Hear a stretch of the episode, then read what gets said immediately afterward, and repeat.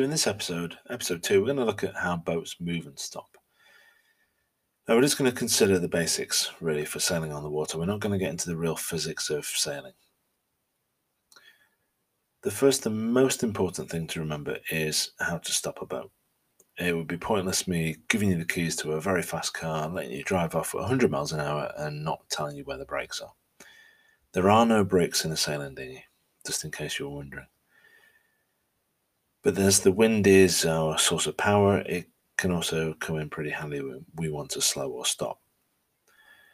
So, in situations such as, let's say, you want to stop and sort something out in your boat, pick someone up or pick something out of the water, or come alongside another boat, or even come alongside the jetty to finish sailing. The more control you have over your boat when you do this, then the more likely you're going to avoid damaging something. So, in those situations, you're going to want to stop the boat safely. Now, the basic idea is that if you turn the nose of the boat into the wind, then depending on how fast or slow you're going, then you will eventually come to a halt. So, knowing the wind direction is pretty important for this. So if you listen to this when you're out and about, then get a feel for where the wind's coming from. If you're by the water, then you can look at the wind as it moves across the water, the shapes it makes, the ripples, for, for instance, or look for dark shadows of gusts moving across the water. If you're inland or close to the shore, then look for trees or flags. These are all kind of good indications as to which way the wind is coming from, but obviously you can use your own senses as well. Now, the one thing with the wind is it does shift. The wind strength and direction will change from day to day, and it can also change from one end of a lake to the other. Buildings and hills and trees can also have an influence on its direction and its strength. So, over time, as you listen to this series, then just get a feel for which way the wind's coming from and just ask yourself the question you know, where is it? It might be light, it might be strong, it might be quite obvious.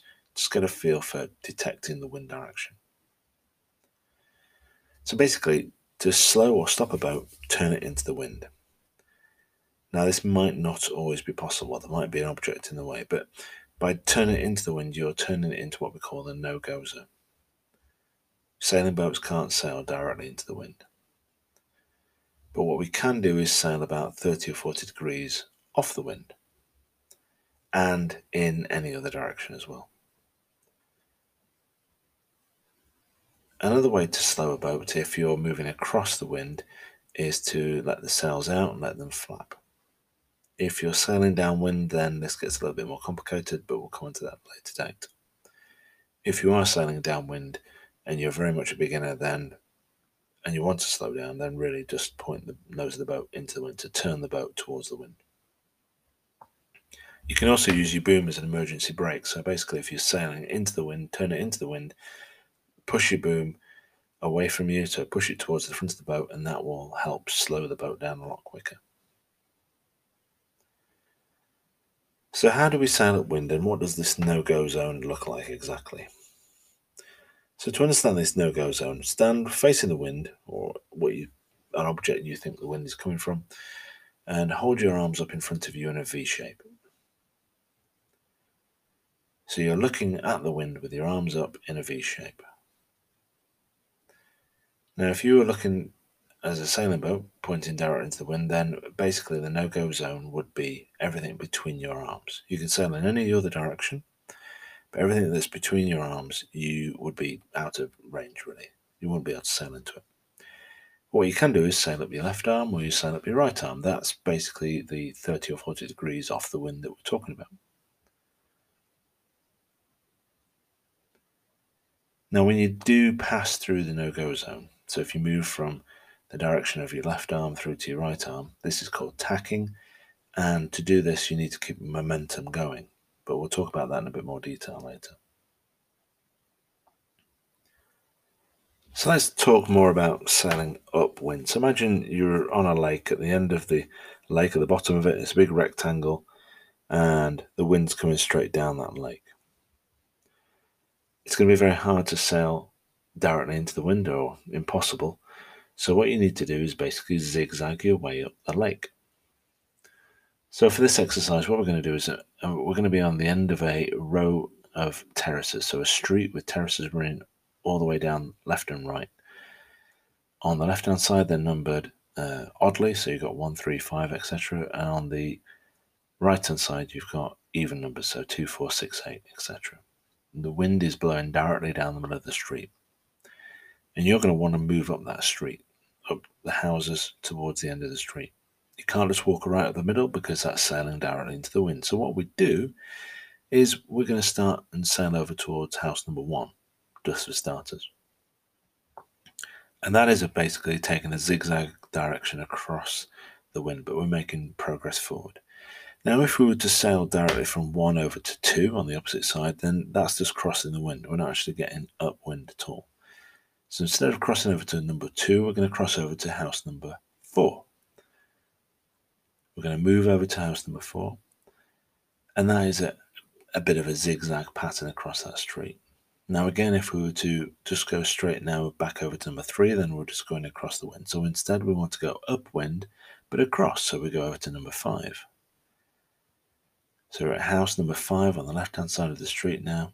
And we're going to want to cross that street. And again, if we were to cross straight across number six, then we'll be going across the wind and we're making no progress really upwind. So instead, we're going to sail up to house number eight.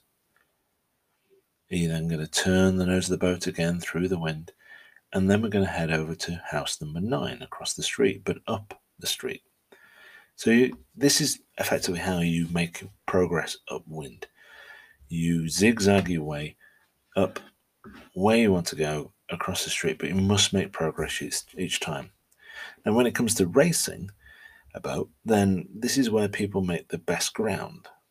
So the fastest time would be instead of doing what we're doing and going, going from almost from house to house, they'd be making larger leaps. They'd be trimming their sails, trimming their boats, and making the most of that no go zone, keeping on the edge of it, getting the best possible angle to the wind.